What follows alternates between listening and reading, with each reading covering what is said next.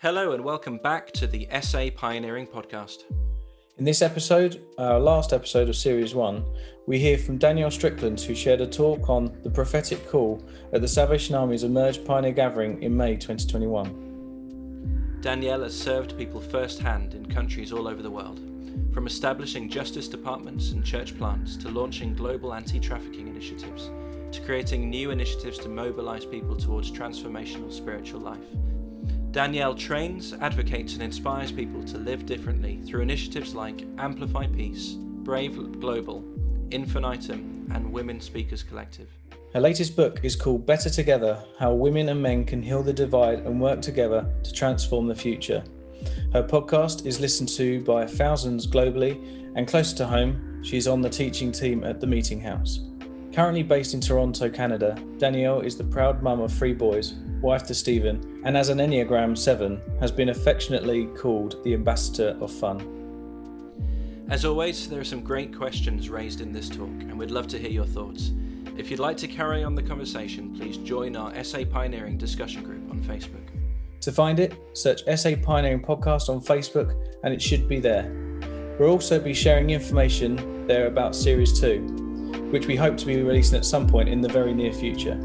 So now let's hear from Danielle on the prophetic call.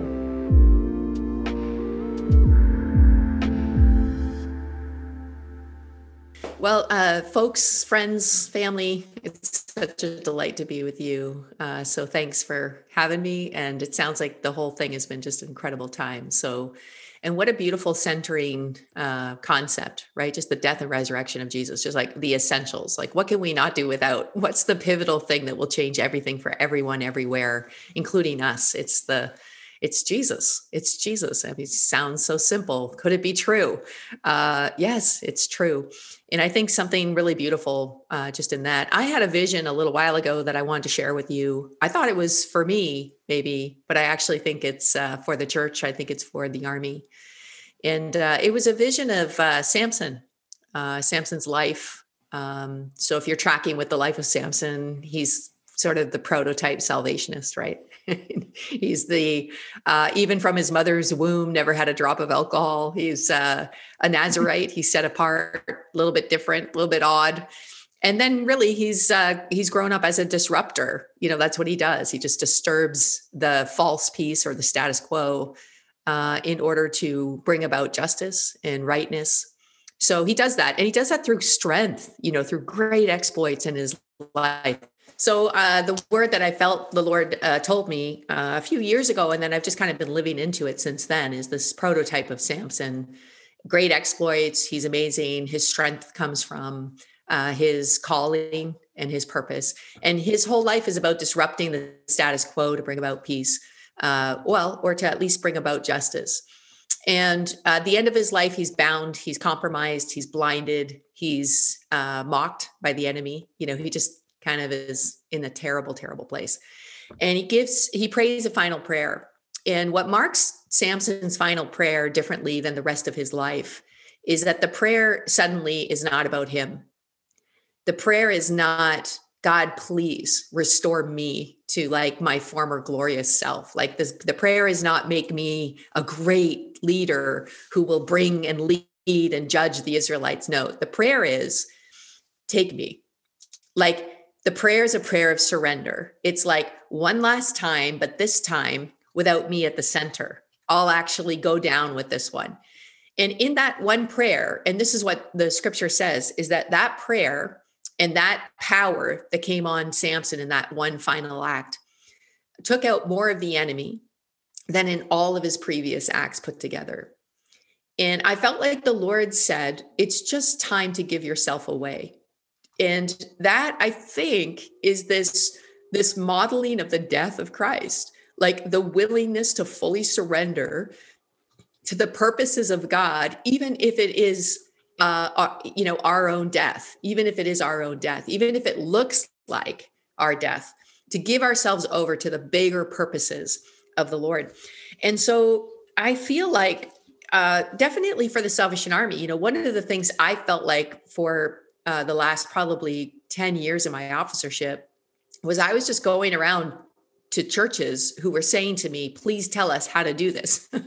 like tell us how to love the poor yeah. like tell us how to center our church ministry on mission tell us how to empower women you know so pretty much all i do with my life in these days is just give the keys of the salvation army's dna away to the larger church there, there's something about giving ourselves away in this season that i think the lord's speaking to us i think even the way that we pray needs to pivot We've prayed, do it again, Lord. But what we mean by do it again, Lord, is restore us to this like glorious front Nazarite fighter for justice, this like, you know, this super strong, big movement and I think, you know, some beautiful things, the disruption of the Japanese brothel invasion is one of my favorite stories, right? Where literally they named that campaign, the Salvationist in Japan, the agitation campaign. You know, it's all so very Samson, isn't it? Just like we'll just march into the Philistines camp and like burn up their field and then see what happens. I mean, it's all just so glorious and I love it.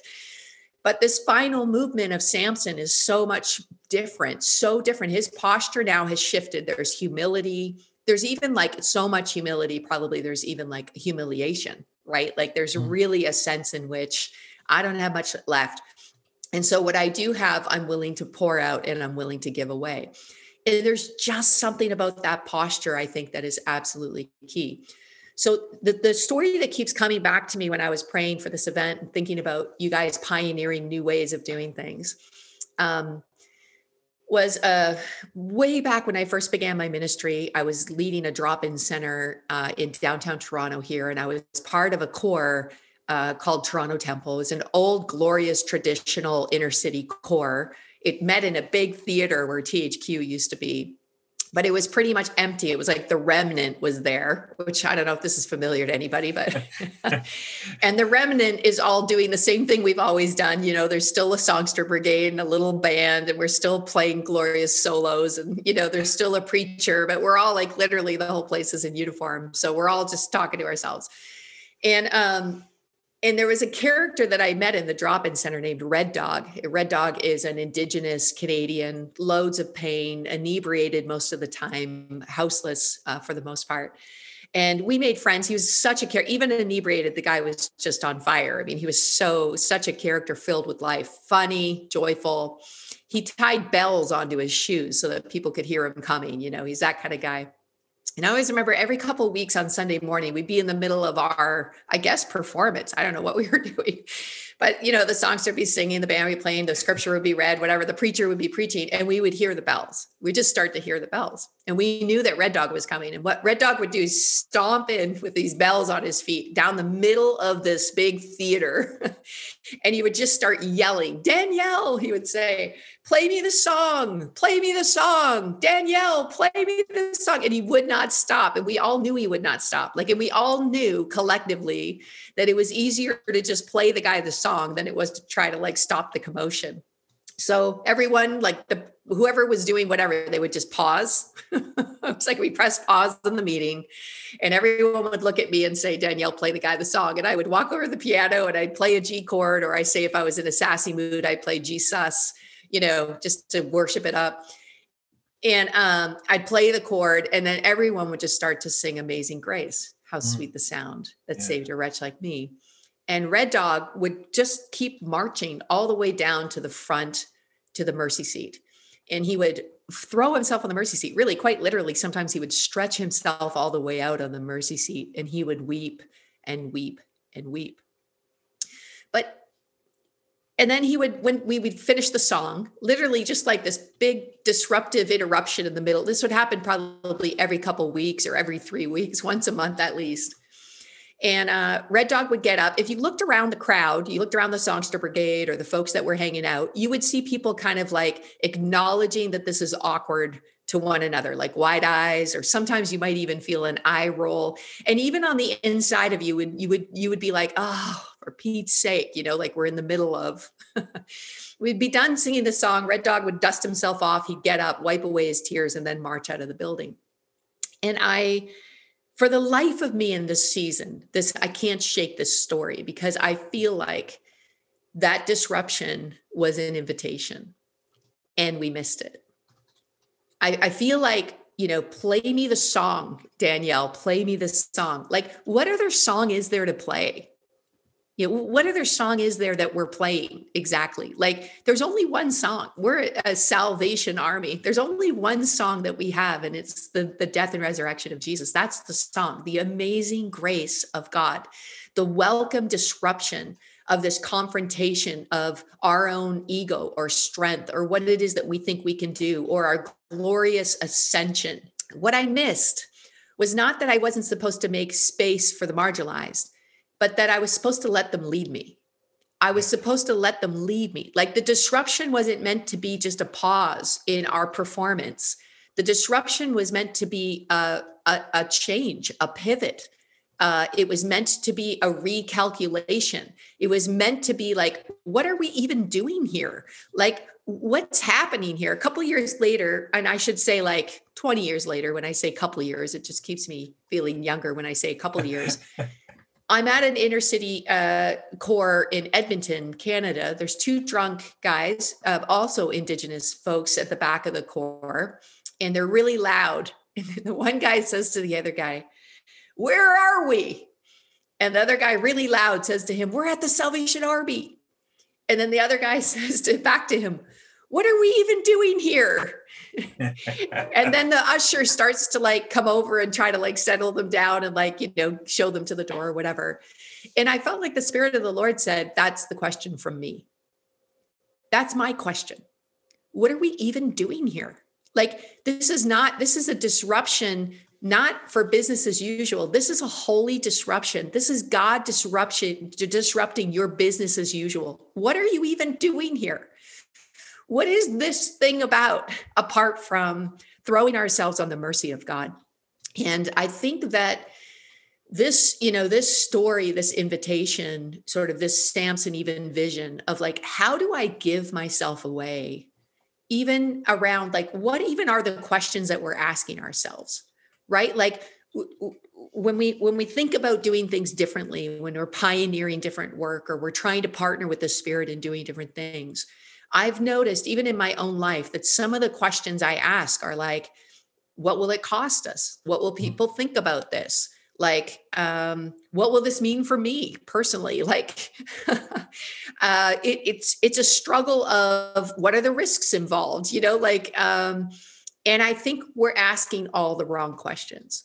Yeah. I honestly, I think they're all the wrong questions when it comes to the work of of Jesus in the world and resurrection power in the world. And of course, we see this in the life of the disciples, right? When they reckon with they're already kind of living dead men. They're wanted, their reputations are done. Now they're associated with Jesus, but because they know that the principalities and the powers have been disarmed, that that that the way down is actually the way into the kingdom of God you know, I think Janis Joplin's the theologian who put it like this freedom's just another word for nothing left to lose. And we see this sort of in our early history, the Salvation Army pioneering days. You know, we were the despised, we were the marginalized, we were the ones interrupting business as usual of the church with bells on our feet. You know, we're because we had nothing left to lose. There wasn't, you know, this wasn't something that we uh, we had to ask about our risk management team's approval. You know, we were like already, we were already lost. We were already the despised, the despised. And I think this is what happens to the disciples, you know, where they've lost their reputation, they've lost, you know, their mom's best hopes with for their future. Like there's really nothing left to lose and there's only Christ to gain. Paul puts it like this, right? Even life or death doesn't matter. The only thing that's on my mind is Christ and Christ glorified. So I wonder what it would look like for us to pause business as usual, to see the disruption that is, I think, the marginalized. You know, I think the the exposure of uh, the have and have nots in this season. You know, I think even in terms of like sheltering in place, you know, I'm talking to all my friends, like, isn't it lovely you get this time off with your family? There's whole heaps of people who have nowhere to go and no family and no uh, place to stay. You know, the disruption of the exposing of these kinds of things is a disruption from the Lord.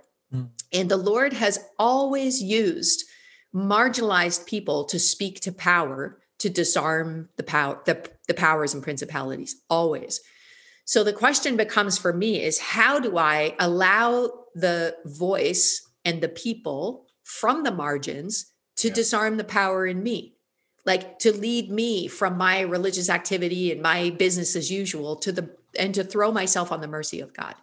How how do I do that? What posture do I need to get like Samson um, and get back into uh, and get and, and let the the margins lead me, not to make room and space for the margins to have their moment in my company, but to change what I'm doing to follow their lead. How do I do that? And and I think that's you know that's going to lead us to a confrontation every single time. And and yeah. i want it'll lead us to a confrontation socially religiously. It'll confront some of our practices and theologies and all kinds of things for sure. It'll confront external things um, like you know it's going to confront social constructs and ways that we believed about things but it's also mostly i find the fight is inside of me. It's a confrontation with my power it's a confrontation with my posture. It's a confrontation with my um, really just lack of patience uh, for even the time spent and what we're doing and feeling like I want to do something that matters. And but again, it's all focused on me. Uh, but that Samson moment where we're willing, you know, because of what we know about the ways and the will of Jesus, and that the way of Jesus is a way of descension, not ascension. The way of Hercules is a way of ascension. So we have to decide which way we're going to go. And Samson, at the end of his life, found a, a way to, dis, to, to descend. And that was the difference between all of his previous exploits and this one was those previous exploits were ascending, ascending, ascending, ascending. And then finally, at the end of your life, you see him choosing a descension. And the descension is the way of Christ. And there's just no way to make this easier. It's just a death. You know, we die with Christ so that we are resurrected with Christ. Uh, there's no other way to um, to find resurrection power apart from dying to self. That's it. I, mean, we even know this. I mean, I, I wore Billy Booth here because he said the measure of uh, of power is not is is through the the measure of surrender. You know, how much of yourself are you willing to give up? Um, to do things in the way of Christ. Mm-hmm. So I, I am not quite sure how this works out uh, in a Salvation Army context. I, I I do know that there's a lot of death that needs to happen to uh, you know things that have be, become our strengths. You know, I think even when we have conversations about salvationist distinctives, I always think like I feel like the only distinctive the Salvation Army should ever have is the death and resurrection of Jesus. We're Jesus yeah. people, we're a salvation people. That's our yeah. distinctive. Yeah. So I even wonder like some of those things, I think the confrontation that will come, the disruption that will come will to be disrupt our religious sensibilities and the culture in which we the things that we hold so dear. Uh, you know, like I you know, a big part of my wrestling was around uniform, even and uniform becoming sort of an idolatry within our movement, um, and how Jesus can be recentered in the ways in which that we do things. But I also think it's not just about proclaiming Jesus' death and resurrection; it's about demonstrating Jesus' death and resurrection in our lives, in our leadership, in our posture, in our ministry, in our movement. Um, and you know, I really wish there was a way to just demonstrate the resurrection without the death. I, re- you know, like I think that's all of our wish because we can't figure out how dying to ourselves actually leads to resurrection power, but it does every single time it does. So, how to figure that out is always going to be a struggle. It's going to be a disruption. And um, I didn't even get to the text that I had for you, but the, the text that I had for you was Mark chapter five. And it's Jesus going to the other side um, where no one's supposed to go. At least good Jewish people don't go there. And um, he goes to the other side and is confronted right away by uh, an individual who's possessed by a demon. And there's a confrontation that happens, a confrontation. And I think that every time we bring Jesus to the other side, there will always be a confrontation. And because we are having a power, um, we're having a, a power clash with the powers and principalities. So they're not even, it's not even just like corporate power, it's principalities of power. And uh, they'll always, there's always going to be a fight. And Jesus is always going to win, by the way, because he's sovereign, yeah. he's resurrection. Sure. Nothing, sure. you know, he's always stronger. But we've got to side with Jesus. And one of the questions that's been keeping me up at night is, you know, this guy, this one individual gets transformed you know, and it's a miracle. He gets delivered from demonic possession. And there's so many things going on in Mark chapter five that are fascinating. The the name of the dev, the name of the demon is Legion, and Legion is the name of the Roman occupying forces of the age. The demons asked to be sent into the pigs. The pig, the wild boar, is actually the symbol that's on the flag of the legion that is occupying Jerusalem at that time. So, I mean, we're taught there's so many things going on in this text, as usual with the life of Jesus. There's all these, it's a confrontation of all the powers the military power, the economic power, the engine that's feeding the oppressor, the mil, you know, uh, the political power, the spiritual powers. I mean, all the things are being confronted, which is what Jesus does. And the pig farmers come back. You know, we know the pig farmers are not feeding the Jews because Jews don't eat pigs. So we know they're feeding the oppressors, right? They're feeding, they're feeding the Roman legions. And their pigs are all gone. They've drowned in the sea, which might sound familiar to some folks. If you read your Exodus story, you'll you'll know. And the oppressor in the end will always be drowned in the sea, right? God's sovereign. And um, and the pig farmers look at the man who they could not contain or restrain. They see what's happened to him they look at the loss of their pigs and the cost it was to them, and then they beg Jesus to leave. It's a surprising ending.